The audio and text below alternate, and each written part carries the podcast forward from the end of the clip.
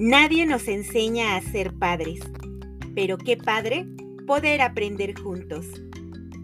Estás escuchando Enséñame a Crecer, episodio 21, Pensamiento Matemático en Preescolar, mucho más que saber contar.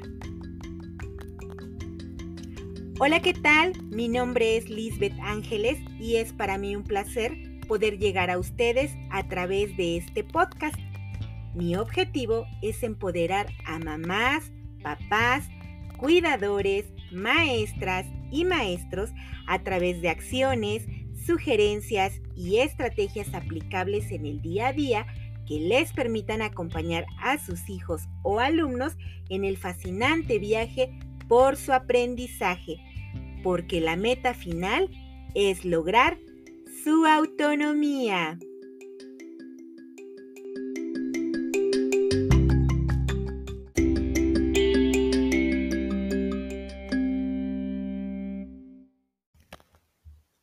Lo prometido es deuda y aquí sigo, haciendo todo lo posible para ser constante en mis proyectos y mis metas. Espero que estén pasando una excelente semana y que en el momento en que estén escuchando este episodio se encuentren lo mejor posible. Y de verdad espero que las sugerencias que les brindé la semana pasada las estén aplicando y les sean de utilidad. De manera breve, recapitulemos lo que les comenté en el episodio anterior sobre la organización del programa de educación preescolar. Bueno, dijimos que se organiza en tres campos de formación académica, que son lenguaje y comunicación, pensamiento matemático y exploración y comprensión del mundo natural y social, y que también se organiza en tres áreas de desarrollo personal y social, que son educación socioemocional, artes y educación física.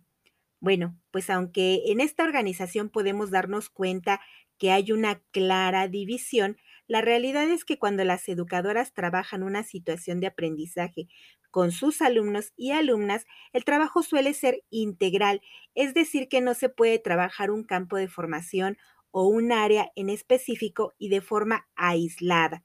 Sí se puede priorizar, pero siempre va a ir a la par con el trabajo de alguna otra área o de algún otro campo. Y en el episodio anterior les comenté de estos alumnos que regularmente son referidos por problemas de lenguaje. Bueno, pues hoy les quiero comentar sobre los alumnos que suelen ser referidos por problemas en el aprendizaje y que comúnmente las educadoras los refieren cuando se percatan que además de que no se expresan de manera fluida, también se les observa que no poseen ciertos saberes como los números, el saber contar, y hago la distinción porque saber los números y saber contar no son lo mismo. Eh, son alumnos que se distraen fácilmente, que abandonan una actividad, se dispersan y deambulan por el aula, que se les dificulta comprender ciertos términos o conceptos, que parecen no ser capaces de memorizar a corto, mediano y largo plazo, y la forma en cómo esto se asocia al campo de formación de pensamiento matemático. Recordemos que cuando se trata de una discapacidad intelectual, pues será un especialista el encargado de emitir el diagnóstico. Sin embargo, en esta ocasión estaremos hablando precisamente de estos pequeños que regularmente suelen tener no como tal un problema en el aprendizaje, sino más bien que enfrentan barreras para el aprendizaje y la participación y que suele observarse en un bajo desempeño para lo esperado de acuerdo con su edad y grado educativo. Y para comenzar, me gustaría que me acompañen a hacer el siguiente ejercicio de reflexión. Desde la comodidad de sus hogares o donde se encuentren, les voy a pedir que hagan un alto y traten de responder lo más sinceramente posible las siguientes preguntas. Muy bien, mamás, papás, maestras, maestros, ¿qué son las matemáticas? ¿Para qué nos sirven los números? ¿Ustedes saben ubicarse espacialmente para interpretar y seguir un mapa o encontrar una dirección? Si alguien les plantea un problema matemático, son capaces de resolverlo mediante el cálculo mental o realizando operaciones básicas en una hoja de papel o utilizando una calculadora? ¿A cuántos de ustedes les gustan realmente las matemáticas o a cuántos de ustedes les desagradan y por qué? Y finalmente, ¿qué les tocó aprender en la escuela sobre las matemáticas y que consideran que hasta la fecha jamás lo han utilizado en su vida diaria? Ok, si es necesario, pongan pausa y vuelvan a regresar a las preguntas, pero por favor les pido que antes de continuar realicen este ejercicio y se den a ustedes mismos sus respuestas. Y no se asusten que esto no es un examen. Así que yo les voy a compartir un poco el análisis de mis respuestas y de las que me suelen brindar los niños en el preescolar. Muy bien, pues de acuerdo con el diccionario y con la definición que yo aprendí en mis épocas de estudiante, las matemáticas son una ciencia que estudia las propiedades de los números y las relaciones que se establecen entre ellos. La mayoría de los niños en preescolar suelen decirme que los números sirven para usarlos en la escuela. Y por mucho tiempo yo también lo pensé así. En lo personal, me cuesta mucho trabajo interpretar un mapa. Y la verdad es que con la aparición del GPS, pues este problema se resolvió porque lo dejo en manos de la tecnología. También, de manera personal, les puedo decir que cuando alguien me plantea un problema numérico, mi primera reacción es de bloqueo mental porque en general a lo largo de mi vida como estudiante siempre tuve experiencias poco gratas con el aprendizaje de las matemáticas y por muchos años solía repetirme la frase, soy pésima para las matemáticas, simplemente no se me dan.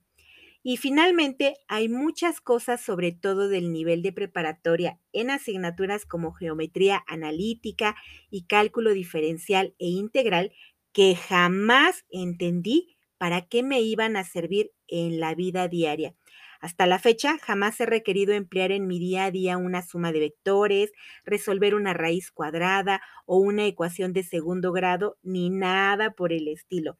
Pero también he aprendido que aunque no las utilizo, sí hay razones por las que era necesario aprenderlas. Solo que ninguno de mis maestros de aquel entonces tuvo a bien decirme que esto me iba a servir en mi vida y que tarde o temprano lo comprendería. ¿Qué tal les fue a ustedes con sus respuestas? Espero que mejor que a mí. Y decidí empezar con este ejercicio porque es muy común escuchar que los niños al llegar a primaria detesten las matemáticas y si bien en preescolar no nos toca enseñar a los niños a realizar operaciones como la suma o la resta, la multiplicación, la división, sí es tarea del preescolar sentar las bases del pensamiento matemático y las experiencias que lleguemos a generar en torno a ellos serán en buena medida el cimiento que les permitirá el aprendizaje formal de las matemáticas en grados posteriores. Por lo que lo ideal sería que no solo sean bases sólidas, sino que además se generen mediante experiencias gratas y de seguridad que permitan a los niños desarrollar un gusto real por aprender matemáticas. Muy bien, pues de acuerdo con el programa de educación preescolar, las matemáticas son un conjunto de conceptos métodos y técnicas mediante las cuales es posible analizar fenómenos y situaciones en contextos diversos, interpretar y procesar información tanto cuantitativa como cualitativa, identificar patrones y regularidades, así como plantear y resolver problemas. Si comparamos el primer concepto que yo les di con el concepto que nos brinda el programa de educación preescolar, nos podemos dar cuenta que las matemáticas son mucho más que el conocimiento de los números y que su utilidad va mucho más allá del contexto escolar. Además, no solo se refiere a números, pues dice que interpreta y procesa información cuantitativa, es decir, datos que podemos contar, pero también el concepto dice información cualitativa, es decir, datos que se pueden describir, pero no con valores numéricos. Y sí, implica la resolución y el planteamiento de problemas, pero no se limita solo a ello. Este concepto también dice, además de la adquisición de un cuerpo de conocimientos lógicamente estructurados, la actividad matemática tiene la finalidad de propiciar procesos para desarrollar otras capacidades cognitivas, como clasificar, analizar, inferir, generalizar, abstraer, así como fortalecer el pensamiento lógico, el razonamiento inductivo, el deductivo y el analógico, y la verdad es que todas estas habilidades mentales de orden superior, pues no necesariamente se relacionan y se aplican únicamente en las matemáticas.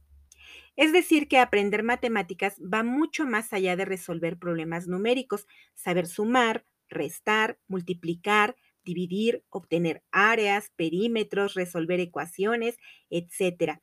En la medida en la que somos capaces de comprender y desarrollar un pensamiento matemático, estaremos en mayor posibilidad de desarrollar y consolidar capacidades cognitivas cada vez más complejas que impactan directamente en nuestra calidad de vida. Y esto es lo que mis maestros de matemáticas en secundaria y en prepa jamás me explicaron. Lo que quiero decir es que a fin de cuentas hoy sabemos que el cerebro se desarrolla mejor cuando lo usamos, por lo que aprender matemáticas nos permite desarrollar habilidades de orden superior del pensamiento. Una persona que desarrolla el razonamiento inductivo, deductivo y analógico será una persona más competente en muchos aspectos. Por eso es por lo que les digo que esto que a veces solemos confundir con problemas de aprendizaje, de atención o memoria, se relaciona muy directamente con el pensamiento matemático, pero más aún con la presencia de barreras para el aprendizaje que se generan en la escuela y en el hogar. Cuando les pregunto a los padres y madres de familia si sus niños saben contar, me responden, claro, sabe contar del 1 al 100 y nuevamente, nuevamente, perdón, esto vuelve a ser motivo de orgullo, como si entre más números sepa decir mi hijo o hija fuera sinónimo de ser más inteligente. Pero saber repetir los números de forma oral no es lo mismo que saber contar. Y saber contar tampoco es sinónimo de haber desarrollado el pensamiento matemático, pues cuando les pregunto a las familias si sus niños logran memorizar datos, poner atención, seguir indicaciones, identificar términos como cerca, lejos, adelante, atrás, arriba, abajo, muchos, pocos, largo, corto, pesado y ligero, antes, después, ayer, hoy y mañana. Suele suceder que antes de brindarme sus respuestas me preguntan, ¿eso qué tiene que ver con las matemáticas o con su aprendizaje? Bueno, pues todo eso que acabo de mencionar también forma una pequeña parte del amplio mundo de las matemáticas, solo que solemos pensar que se reduce a saber decir los números y a escribirlos, cuando en realidad implica muchas habilidades más. Entonces, regresemos al programa de educación preescolar. Nuestro campo de formación académica de pensamiento matemático se compone de tres organizadores curriculares, es decir, que todos los aprendizajes que nuestros niños deban adquirir se van a agrupar en estos tres aspectos. El primer organizador curricular se llama número, álgebra y variación. Y básicamente para preescolar, bueno, pues solamente nos quedamos en esta parte de número. Considerando la etapa del pensamiento de un niño o niña en edad preescolar, en este organizador, las educadoras deben promover el aprendizaje de los números y situaciones de conteo dentro de un rango de 20 elementos, pero lógicamente habrá niños que logren contar más o menos números, dependiendo de la estimulación que han recibido. También deben promover la representación simbólica de estos números. Ojo, mamás, representar simbólicamente no se limita única y exclusivamente a que nuestros niños sepan escribir los números como lo hacemos los adultos. Esto también va mucho más allá de la mera escritura. También este organizador nos pide que ayudemos a reconocer la funcionalidad de los números en diversas situaciones donde su uso es de diferentes formas, como en el caso de los números cardinales y ordinales. Por ejemplo, nosotros sabemos contar y decimos 1, 2, 3, 4, 5, 6, 10, 20, 30, 40, pero también existen los números ordinales, que son estos que dan un valor posicional, como cuando decimos que en una competencia alguien llegó en primero, en segundo o en tercer lugar.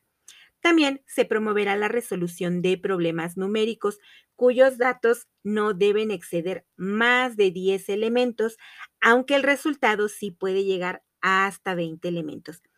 Pero, pero, pone especial énfasis en que la resolución sea mediante acciones con colecciones de objetos y no con operaciones, lo cual significa que en preescolar no estarán presentes los términos de suma y resta y mucho menos el uso de libretas o libros de matemáticas.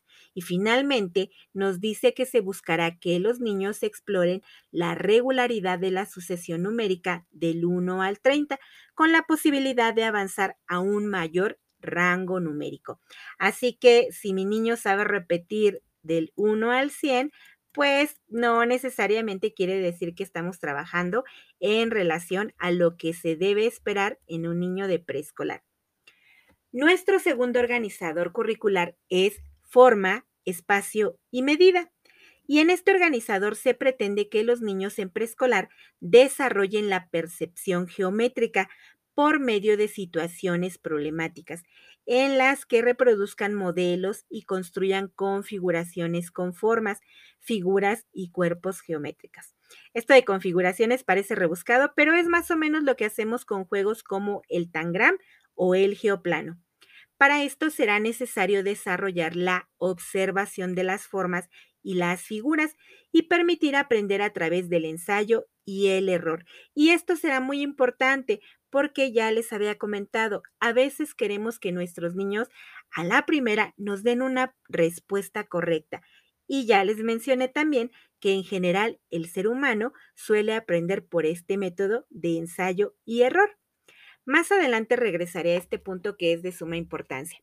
También será necesario que los niños aprendan a establecer relaciones espaciales a través del uso de términos y acciones que implican interioridad, como cuando hablamos de objetos o personas que se encuentran adentro o afuera en relación con un punto de referencia.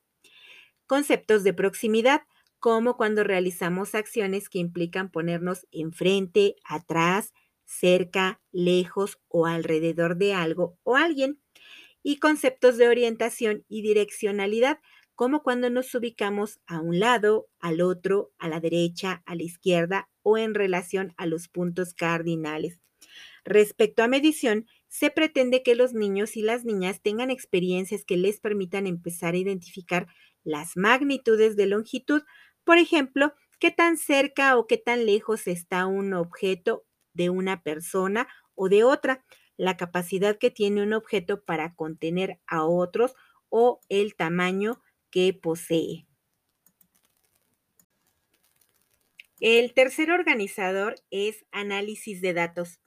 En este se espera que los niños tengan una aproximación precisamente con datos que se pueden analizar para resolver una situación problemática o de su interés, Recordemos que en nuestro concepto de matemáticas nos mencionan que no todos los datos son cuantitativos, que algunos son cualitativos, pero estos datos se pueden graficar.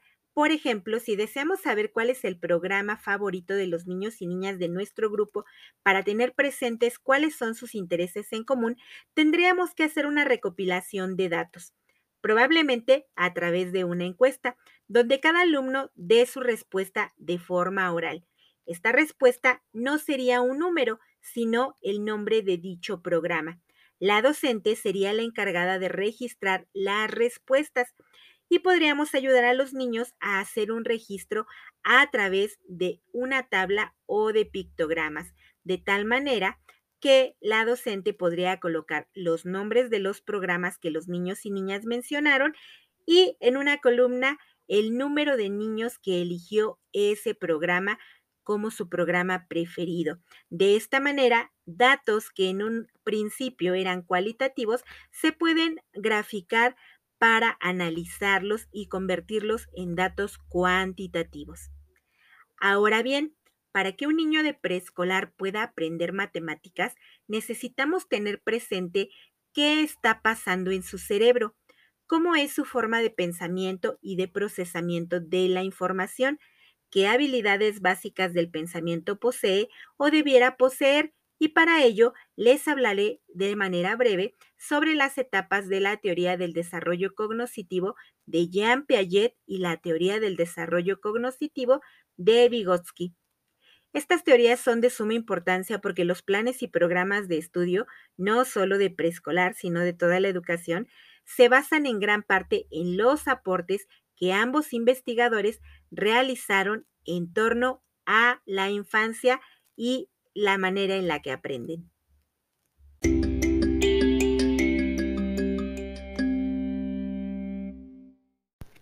Bueno, pues antes de la teoría de Piaget, se pensaba que los niños eran meros receptores del entorno, que se les podía modelar en su pensamiento, sus creencias, sus emociones y sus comportamientos como si se trataran de una bola de masa a la que los adultos les deben dar forma. Con sus investigaciones nos enseñó que los niños se comportan como pequeños científicos que tratan de interpretar el mundo, tienen su propia lógica y forma de conocer, que casi nunca es afortunadamente similar a la de los adultos. También su teoría nos explica que en estos procesos todos los niños siguen ciertos patrones predecibles de desarrollo conforme van madurando e interactuando con el entorno. Y en su teoría, él hizo una división en cuatro etapas por las que todos los niños habrán de atravesar. En la primera etapa, que es la sensoriomotora, que va de los 0 a los 2 años, en esta los niños pasan de conductas que son reflejos automáticos como el llanto o la succión para poder alimentarse a las conductas con una intención definida. Por ejemplo, conforme va creciendo el bebé, se percata de que puede observar, alcanzar y sujetar un objeto que sea de su interés. Es decir, que ya hay una comprensión de sí mismo pero también de algunas de las cosas que le rodean y por lo tanto la curiosidad y el interés por los objetos es quizá la mejor forma en que podemos percibir que nuestros niños se encuentran en esta etapa. De los 2 a los 7 años, que es el rango de edad en el que nuestros niños estarán transitando por la educación inicial, preescolar y su primer grado de primaria, atravesarán la etapa preoperacional, en esta etapa desarrollan el reconocimiento de la permanencia, es decir, que se dan cuenta de que aunque un objeto salga de su alcance de su vista, éste sigue existiendo. Y aunque esto nos parezca a nosotros como adultos obvio, la verdad es que a esa edad es todo un logro. Y esto es importante porque en gran medida las matemáticas se basan en el pensamiento abstracto, es decir, en conceptos que se forman en nuestra mente que existen, pero no los podemos ver ni tocar.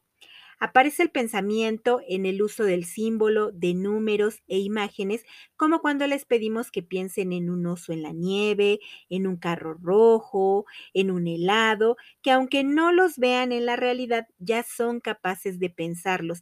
Y también aparece el juego simbólico, es decir, una representación de su percepción de la realidad mezclada con la fantasía. Las etapas 3 y 4 son las de operaciones concretas, que va de los 7 a los 11 años, y la de las operaciones formales, que va de los 12 años en adelante. Pero por ahora no hablaremos de ellas. Bueno, con esta teoría, Piaget pensó en dejar en claro que el conocimiento no es solamente algo que los adultos deben y tienen que brindar a los niños, sino que los niños son constructores en el conocimiento y en su pensamiento y realizó una crítica a la enseñanza de las matemáticas en específico porque él creía que se enseñaban como un simple conjunto de reglas y fórmulas que los niños debían memorizar. Y cuando se les enseña de esta manera, él decía que no llegan a comprender bien ni los conceptos ni las reglas y que el ejemplo más claro lo podemos ver cuando a un niño, por ejemplo, de cuarto grado, se le pide que explique por qué realizó ciertos pasos para resolver una división y que los niños casi siempre responderán, no sé, mi maestro me dijo que así se hace. Es decir, que ellos saben seguir pasos para resolver problemas, pero no entienden por qué se resuelven así o para qué les sirve resolverlos de esa, de esa manera. En cuanto a Vygotsky, él fue uno de los primeros críticos de la teoría de Piaget. Él creía que el conocimiento no lo construye el niño de forma individual, sino de forma social. Y de acuerdo con su teoría, el niño nace con habilidades mentales elementales, entre ellas la percepción, la atención y la memoria. Es decir, que en el momento que el bebé nace, no es como una hoja en blanco, sino que ya trae estas habilidades, pero de una manera muy rudimentaria. Gracias a la interacción con compañeros y adultos más conocedores, estas habilidades innatas se transforman en funciones mentales superiores. Y una de las aportaciones más importantes de su teoría es el concepto de zona de desarrollo próximo. Él observaba que había habilidades que quizá aún no eran evidentes en los niños, pero esto no quiere decir que no existían en sus mentes o que fueran a surgir repentinamente de un momento a otro, sino que en realidad éstas se encuentran en un proceso madurativo y que con la interacción social entre adultos y otros niños, tarde o temprano se dejarían ver en el actuar y en el pensar de nuestros niños y niñas. ¿Y para qué nos sirve saber esto como padres?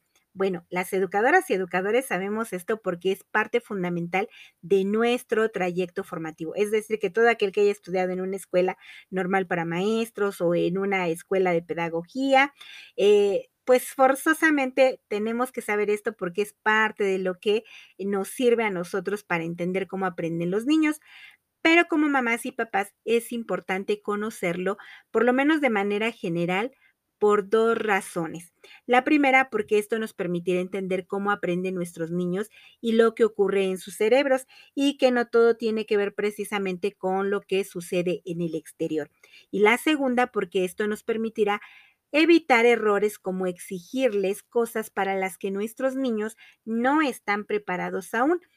Es decir, que si mi niño de 3, 4 o 5 años aún no sabe los números, aunque en teoría debiera saberlos porque ya se encuentra en la etapa propicia, pues tal vez se encuentra en el salto entre el desarrollo próximo y el desarrollo actual. Y también será necesario que se le ponga en contacto con mayores experiencias de socialización para lograr que dé muestra de este conocimiento. Y también estos dos autores nos hablan de que a veces se está dando en el interior del cerebro los procesos de asimilación o internalización. Entonces, el que no los veamos en este momento no quiere decir que no esté ocurriendo algo ya en el pensamiento. Sin embargo, también debemos resaltar que se ha vuelto frecuente que nuestros niños y niñas cada vez denoten un rezago muy significativo en el aprendizaje al llegar al preescolar por las barreras para el aprendizaje y la participación que se han generado en el hogar.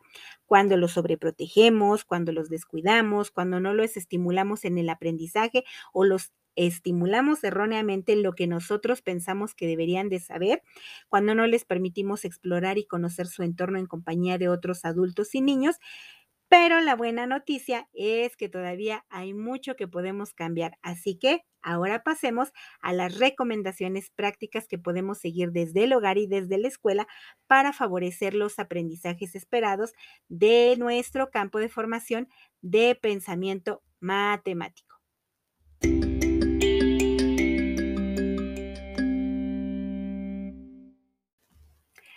Aquí sí me gustaría que las recomendaciones no estén precisamente alineadas a los organizadores curriculares en cuanto al orden que establece el programa, porque mi intención es que las familias comprendan esta idea de que, eh, como dice el título de nuestro episodio, eh, las matemáticas van mucho más allá de solo saber contar y que para llegar al conteo y la resolución de problemas numéricos mediante operaciones hay muchas otras cosas y muchas otras actividades que debemos propiciar que nuestros niños y niñas aprendan desde que son bebés y durante su edad preescolar.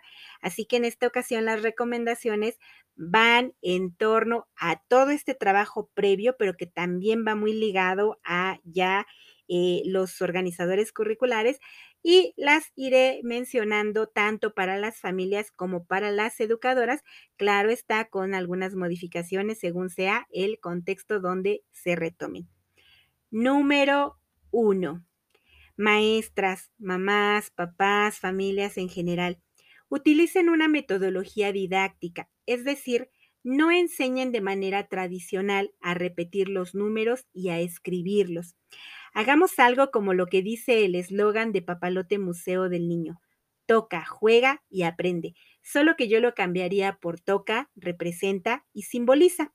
Permitamos que nuestros niños exploren con materiales y objetos de la vida cotidiana que representen acciones que implican observar, describir, agrupar, seriar, clasificar, contar, medir, ubicar, etc.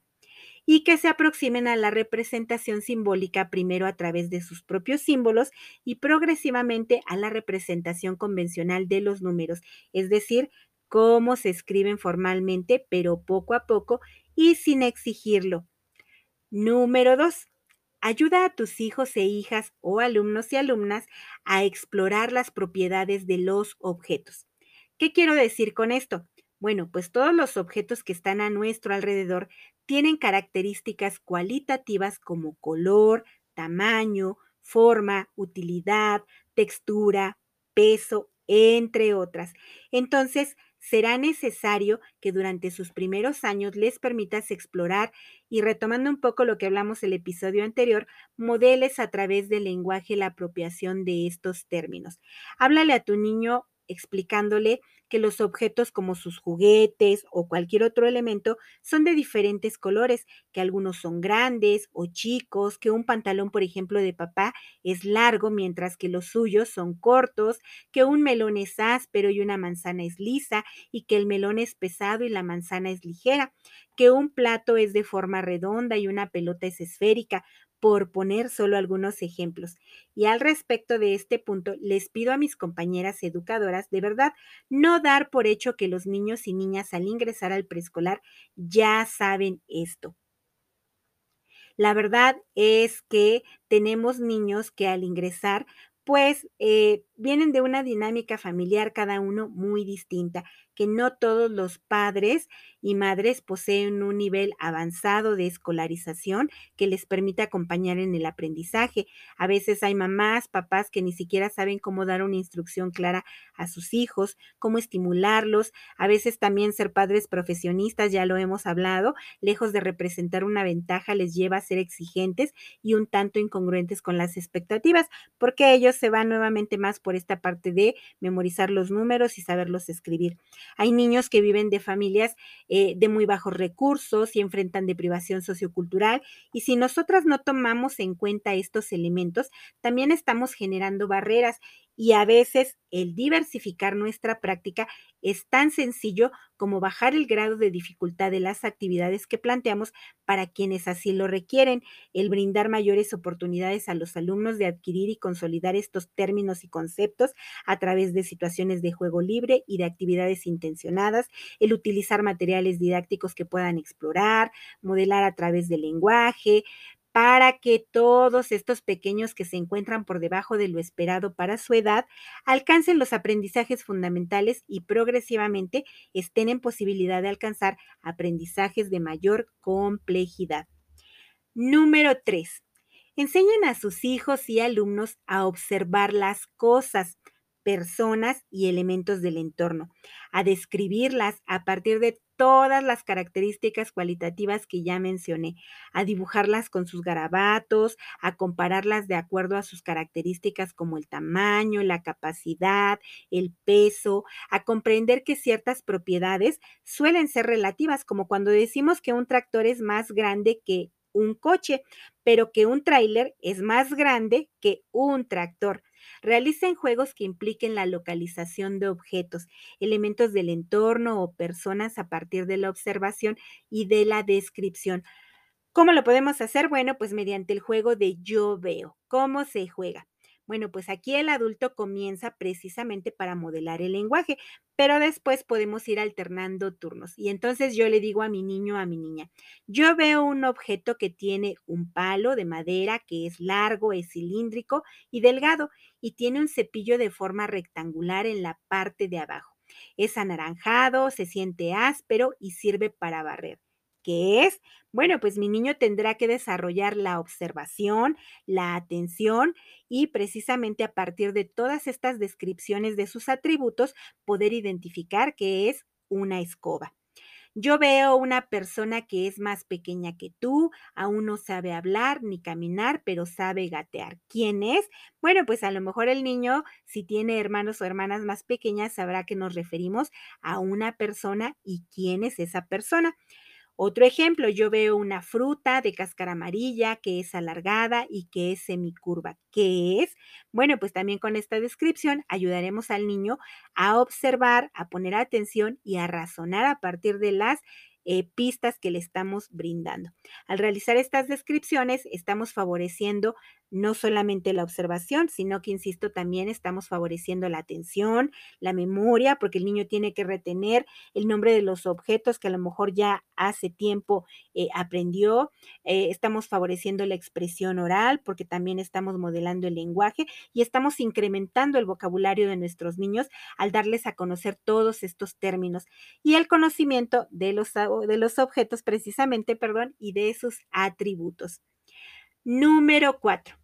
Pon a su alcance diversos objetos como cajas de diferentes tamaños, bloques de construcción, recipientes también de diferentes tamaños y juegue con ellos a armar torres, a colocarlos del más grande al más chico, lo que se les ocurra. Por ejemplo, las tapaderas podemos observar que las de forma redonda pueden girar, mientras que a lo mejor las que tienen una forma cuadrada, pues no es tan fácil hacerlas rodar o girar sobre sí mismas. Hoy en día los juguetes de los niños son muy tecnológicos e incluso he observado un fenómeno curioso y cada vez más evidente. Los niños y las niñas de las nuevas generaciones ya no piden juguetes, desde muy temprana edad piden un celular. Antes al menos jugaban con los juguetes como rompecabezas, cubos Lego o megablocks, muñecas o muñecos de acción que recibían quizá en Día de Reyes o en algún otro momento. Con la llegada de la tecnología a la industria del juguete, los niños dejaron de jugar los juguetes tradicionales para cambiarlos por juguetes tecnológicos que hacían sonidos, que emitían luces, eh, que utilizaban pilas y hoy en día también han dejado estos juguetes tecnológicos por los dispositivos digitales. El mejor juguete es sin duda el que detona la creatividad del niño o de la niña, el que le invita a inventar formas de usarlo y el que pues realmente no tiene gran ciencia en su aplicación y aquí una recomendación en especial que les puedo dar tanto a las educadoras como a las familias es el juego con cajas de cartón. Preferentemente una caja donde ellos quepan e invitarlos a jugar, a ubicarse, por ejemplo, espacialmente en relación a su caja, cerca, lejos, adentro, afuera, alrededor, etcétera. Siempre me sorprende que cuando les doy indicaciones como el rey pide que se pongan debajo de la caja porque pues la verdad es que aquí los niños dejan volar su creatividad. Hay desde los que no saben cómo hacerlo y esperan a ver cómo lo harán otros para poderlos imitar, hasta los que voltean la caja y se la colocan como caparazón de tortuga, o los que se acuestan en el piso y ponen la caja sobre su cuerpo.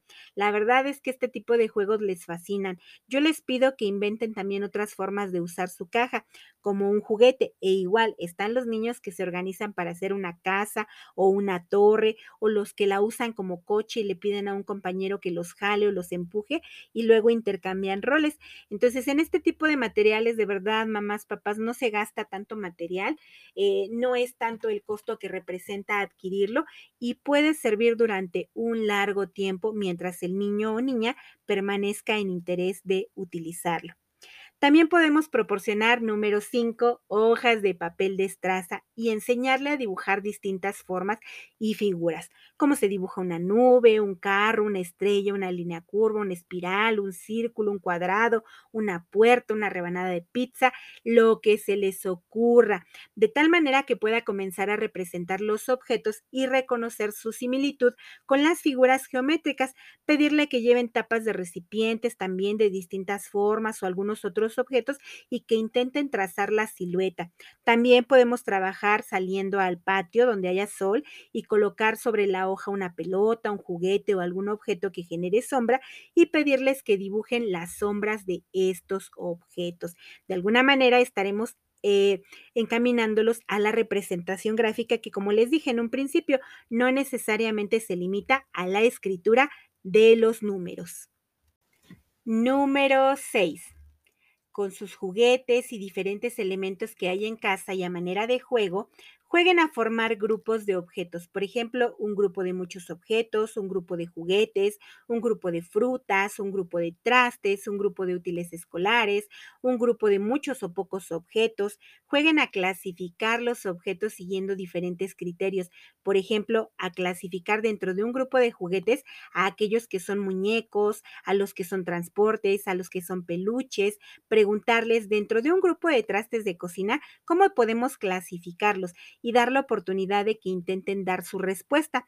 De ser necesario, pues ejemplificarles y decirles, bueno, puedes formar dentro de los, del grupo de trastes, los puedes separar en vasos, en platos, en cucharas, etcétera. Número 7. Aproxima a tu niño o niña a nociones de medición partiendo del uso de su propio cuerpo y de sus pertenencias. Puedes realizar la medición de tu niño eh, eh, como normalmente se hace, eh, marcando en una pared con pequeñas rayitas cómo va creciendo cada mes y que él observe cómo esa e, esa medida que él tenía va incrementando conforme pasan los días. Enséñale que hay cosas largas y cortas, grandes y pequeñas. Quizá el cabello de mamá, por ejemplo, es largo y el de él o ella sea corto, que la fila de las tortillas es corta, eh, a lo mejor si vamos temprano, pero si vamos muy cerca de la hora de la comida, pues quizá la fila es más larga, que el trayecto que hacen de casa a la escuela tal vez es corto en relación a que si van de paseo a un centro comercial o a un parque o a un bosque Jueguen aquí también stop. Y para las mamás y papás que son muy jóvenes y que a lo mejor no saben cómo se juega, bueno, pues les platico. Stop es un juego donde lo que se trata es que los niños estimen distancias y para este juego se dibuja en el piso un círculo eh, que va dividido en varias fracciones. Cada fracción representa la casilla de un participante y a esta casilla se le asigna un nombre. Por ejemplo, eh, frutas o pueden ser colores o personajes de algún programa de televisión o países, lo que se nos ocurra. Y en el centro de este círculo que está dividido en fracciones hay un círculo pequeño con el letrero que dice stop. Cada niño entonces se debe de ubicar en su casilla y se elige a un participante para comenzar el juego, quien debe de decir en voz alta, declaro la guerra en contra de mi peor enemigo que es, y por ejemplo, si estamos jugando con frutas, vamos a decir que es plátano. Y entonces el participante que ocupa la casilla de plátano deberá saltar al círculo pequeño y gritar lo más rápido que se pueda, stop mientras los demás participantes corren lo más lejos y se detienen justo al escuchar esta palabra de stop. El participante que quedó al centro debe elegir a uno de los participantes y estimar la distancia que hay de él hacia su compañero, como midiéndolo en pasos grandes, medianos o cortos. Para nuestros niños de preescolar será necesario ejemplificar a veces qué es un paso corto, qué es un paso mediano y qué es un paso largo y permitir que experimenten y que practiquen y que se equivoquen.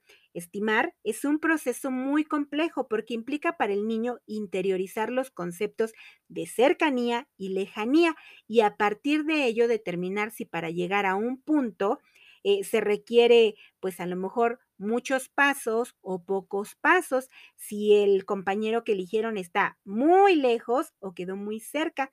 También podemos jugar lanzamiento de chancla, así como en las Olimpiadas se juega lanzamiento de bala, aquí lo que hacemos es lanzar hacia un punto nuestra chanclita y estimar qué tan lejos llegará o cuántos pasos debo de dar para llegar hasta donde quedó mi chancla. Número 8. Para aproximar a tus hijos o alumnos al conteo, realiza actividades donde tu niño pueda repartir algo, como cuando vamos a servir de comer y necesitamos poner platos, vasos, cucharas y tenedores para cada persona. A esto se le llama correspondencia unívoca y es uno de los principios de conteo que los niños deben poseer para llegar al entendimiento de los números. En el salón, mis compañeras educadoras saben que a los niños les encanta ayudar a repartir las crayolas, algún material, lo que sea que vayamos a ocupar. Bueno, pues en casa lo podemos hacer con esta actividad que es precisamente el ayudar a colocar la mesa, o cuando doblas la ropa, por ejemplo, si vas a doblar los calcetines, pídele que te ayude a encontrar el par de cada calceta o calcetín. Tu niño o niña deberán comprender que a cada calceta le corresponde otra igual. También te puede servir el jugar memorama porque favorecemos la correspondencia uno a uno. Número 9. Enséñale a tu niño la serie numérica de forma oral, es decir, enséñale cómo se llaman los números y el orden en que se mencionan. Recuerda que el programa nos pide un rango de 20 elementos. Si tu niño es muy pequeño, comienza con los primeros cinco números y ve incrementando. Modela nuevamente a partir del lenguaje. Menciónalos tú primero. Explícale. Mira, los números se llaman 1, 2, 3, 4 y 5. Después pídele que vaya repitiendo junto contigo. A lo mejor mientras van señalando sus dedos. 1 y que repita 1, 2, 2 y así. Aunque parezca algo tedioso, es parte del proceso. Obviamente procura buscar acciones también que le permitan aprenderlos más allá de la sola repetición, porque si lo hacemos de esta manera solamente mencionándolos, pues va a ser muy aburrido. ¿Cómo lo podemos hacer? Bueno, si en casa tienes escaleras o tu piso es de loseta, jueguen a avanzar brincando cada loseta mientras dicen los números o a subir y bajar escalones. Puedes dibujar también un juego de avión, este juego que se pinta en el piso con cuadrículas y que se pinta este, precisamente para que los niños puedan ir saltando sobre las casillas. Y mientras vamos avanzando, vamos repitiendo los números. Cuando mis sobrinas eran pequeñas y salíamos a algún lugar en el trayecto, íbamos contando postes, perros, carros de determinado color, semáforos o algo que les llamara la atención y así podían observar, estar atentas, aprender los números e ir contando. Otra forma es jugar a las escondidas y si tu casa es pequeña y no hay muchos lugares donde esconderse, no te preocupes que también te tengo otra variante. Puedes elegir un juguete o un peluche y lo que vamos a hacer es que mamá lo esconde mientras el niño se tapa los ojos y cuenta del 1 al 10. Esto le permitirá ir memorizando los números. 1, 2, 3, 4, 5, 6, 7, 8, 9, 10. Una vez que haya terminado, tendrá que buscar. Aquí puedes darle pistas usando términos de ubicación espacial. Por ejemplo, decirle, lo puse lejos de nosotros, lo puse arriba de un mueble, lo puse adentro de algo. También puedes comenzar a enseñar en niños que ya estén más familiarizados con los números, que los números también se pueden nombrar en orden descendente. Es decir, que no siempre contamos del 1 hacia adelante, sino yo puedo contar 10, 9, 8, 7, 6, 5, 4, 3, 2, 1. Y esta actividad implica otro grado de dificultad. Número 10. Enseña también cómo contar Conforme tu niño o niña comprenda que hay números, es importante que no solo aprenda a repetir el nombre de los números, sino que realmente sepa contar objetos. Así como al principio hacíamos grupos de objetos por atributos cualitativos como el color o la forma, ahora le podrás pedir que haga grupos de tres objetos, de siete objetos, de 15 objetos, etc. Y explícale que cuando contamos podemos emplear estrategias que hacen el conteo más fácil como el señalar cada objeto con nuestro dedo mientras vamos contando o el alinearlos en fila para que no se nos revuelvan y entonces podemos comenzar a contarlos de izquierda a derecha. Enséñale también que cada objeto se cuenta solo una vez y que al contar siempre llevan los números un orden.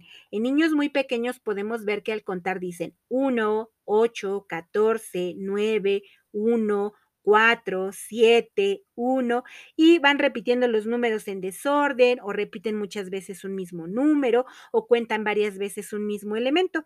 Como tal, estos no son errores, son parte del proceso de aprendizaje que vuelvo a reiterar, es por ensayo y error. Y créanme, al llegar a este punto es toda una hazaña para el pensamiento infantil, así que no pensemos que de buenas a primeras nuestros niños deben de saber contar. Número 11. Enséñale a tus niños a identificar regularidades en ciertos objetos o patrones. Eh, aquí ocupamos de repente algunos materiales eh, que existen en preescolar. Eh, alguno de ellos es, por ejemplo, el mosaico de colores, donde los niños van repitiendo figuras.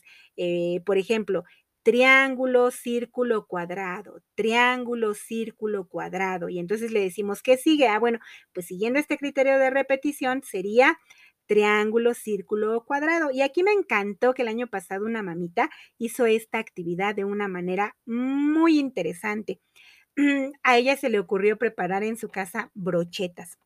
Eh, le dio a su niña los palitos para brocheta y entonces fueron ocupando eh, gajos de naranja, uvas, este, y mitades de fresa. Y entonces le enseñó a su pequeñita que podía ir viendo estas regularidades que ella podía armar. Y entonces la niña armó una brocheta donde repetía una uva, media fresa, un gajo de naranja una uva, una fresa y un gajo de naranja.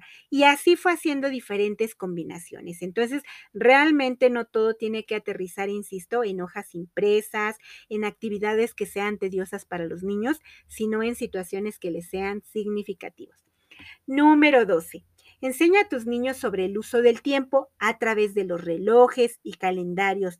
Por ejemplo, registren cuánto falta para su cumpleaños o para un evento importante, a qué hora pasa su programa favorito, cuánto dura. Em, cuando platiquen, pues procura usar los términos ayer, hoy, mañana, antier, pasado mañana, en un mes, en un año, el año pasado para que se vaya familiarizando con el uso de estos términos. También pueden realizar lectura de cuentos y narración de historias o de anécdotas para que los niños comprendan la sucesión temporal de los hechos y el orden en el que van ocurriendo. Cuando contamos un cuento no podemos empezar, por ejemplo, con el final y luego saltarnos al inicio y luego a la parte media. Debe de seguir cierta estructura. Solo que sea una actividad de improvisación, pues es realmente válido. También puedes eh, realizar actividades como preparar una receta donde haya que esperar tiempo, medir a lo mejor eh, que permanezca una gelatina tres horas en el refrigerador para que cuaje, o a lo mejor eh, preparar una sopa que nos indica que debe hervir por 10 minutos para alcanzar su punto de cocción, por mencionar otros ejemplos. Número 13. Finalmente, para las familias me gustaría recomendarles el libro el cerebro del niño explicado a los padres, del doctor Álvaro Bilbao, de editorial Plataforma Actual y al cual se encuentra en Internet. Aunque hablamos de las teorías de Piaget y de Vygotsky, y aunque estas siguen vigentes en los planes de estudio, la verdad es que con los avances de la neurociencia, hoy en día podemos saber más de cómo aprenden nuestros niños. Y entonces, este libro nos muestra interesantes hallazgos acerca del cerebro y del aprendizaje de nuestros pequeños. Y para las educadoras, les recomiendo el libro Matemáticas divertidas en el aula infantil de la colección Eduteca de Editorial Santillana, que también lo encuentran en internet, pero para tanto las familias como para las educadoras, estos libros estarán disponibles en la página de Facebook de Enséñame a Crecer para que puedan hacer la descarga. Uy, pues como podemos ver, mamás, papás, hay mucho que podemos hacer para favorecer el pensamiento matemático de nuestros niños y niñas. Y no, no se acaba ahí. La verdad es que es muy amplio y me faltó profundizar en la resolución de problemas numéricos, pero la verdad es que lo hice a propósito por dos razones. La primera es que cuando nosotros estimulamos el aprendizaje de las matemáticas con estas y otras actividades o situaciones de aprendizaje con una metodología didáctica, como les comenté al principio, la verdad es que para nuestros niños y niñas será más fácil llegar a la resolución de problemas sin necesidad de que estos estén presentes de manera formal pero sí les puedo sugerir juegos como la lotería, donde los niños van agregando, quitando una pieza por cada imagen que hay en su tarjeta. Pueden jugar a la perinola, pues este es un juego donde los niños resuelven a partir de acciones que implican agregar o quitar elementos. Pueden jugar a la tienda o al supermercado, que también es esta parte del juego simbólico, e irse familiarizando con el uso de monedas y resolver problemas al pagar con dinero de juguete o con monedas que les podamos prestar. Y la segunda razón es porque de algún modo muchas de las actividades propuestas llevan implícita la resolución de problemas, pero no de la manera tradicional. Al respecto, hace unos días veía en Facebook un meme en una, era una imagen de un hombre en el supermercado que lleva un carrito lleno, pero lleno completamente de plátanos, y la imagen decía, al fin encontré a Mario, el de mi libro de texto de sexto año que decía, si Mario compra 800 plátanos, no recuerdo el problema, pero siempre me pregunté, ¿para qué quería tantos plátanos? Y me dio mucha risa porque es real, insisto. El desagrado que se suele generar hacia las matemáticas se da precisamente porque muchos de los problemas que se plantean poco o nada tienen que ver con la realidad. Entonces, lo que podemos hacer es empezar a cambiar esta metodología tradicional por una que sea más didáctica y significativa para nuestros niños. Habrá procesos que definitivamente tendrán que ser pues al pie de la letra, como es el caso de la memoria para el aprendizaje eh, de las tablas de multiplicar, que para muchos niños es precisamente una batalla tremenda, porque no le encuentran sentido a aprender de memoria las tablas, porque en realidad pues no saben de qué manera estas eh, multiplicaciones les pueden ayudar a facilitar operaciones que de alguna manera con una suma nos tardaríamos mucho tiempo, pues al multiplicar es mucho más fácil. Y la verdad es que también tenemos que reconocer que actualmente con el uso de las tecnologías, pues muchas habilidades del pensamiento se están perdiendo, eh, como lo que yo les decía, esta parte del GPS, el sabernos ubicar, pues ya no es necesario porque nos lo resuelve la tecnología y a veces pues también pretendemos que los niños sigan resolviendo operaciones. Es muy común ver prácticas en primaria donde así como se hacen planas de números y letras, también hay eh, maestras, maestros que dejan de tarea 20 sumas, 20 restas, eh, planas y planas de las multiplicaciones, 20 divisiones que los niños deben de resolver solamente de, de, manera mecánica, pero que, insisto, ya no tienen un sentido y muchos niños pudieran decir, bueno, pues ahora hay calculadoras y podemos resolverlo de esta manera, ¿para qué lo necesito? Pero lo que me gustaría que se llevaran mamás, papás, maestras, maestros, es este punto del que hablamos al inicio. El pensamiento matemático nos ayuda a, a desarrollar, perdón, habilidades de orden superior. Una persona que desarrolla estas habilidades es una persona que va a tener capacidad de entendimiento, de razonamiento, de análisis, de juicio propio. Es una persona que no tan fácilmente se va a dejar engañar, convencer, eh, enajenar por todo lo que el gobierno, la política, la televisión y diferentes fuentes de repente nos muestran y que poco o nada favorece a nuestro pensamiento. Bueno, pues llegamos al final y lo logré. Cumplí con mi propósito de tener a tiempo el episodio y de verdad que fue todo un reto pero aquí sigo. Espero de verdad que puedan comenzar a aplicar estas y otras estrategias.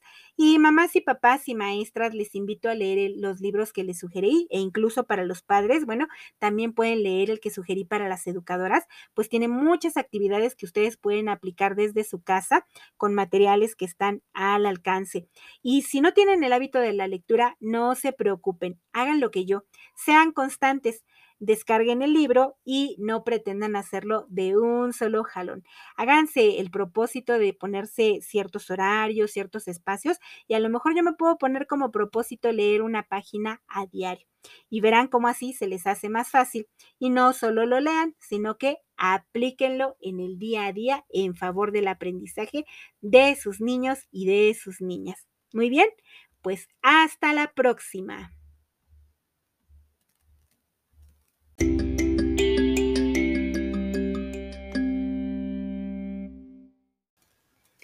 Estuviste escuchando Enséñame a crecer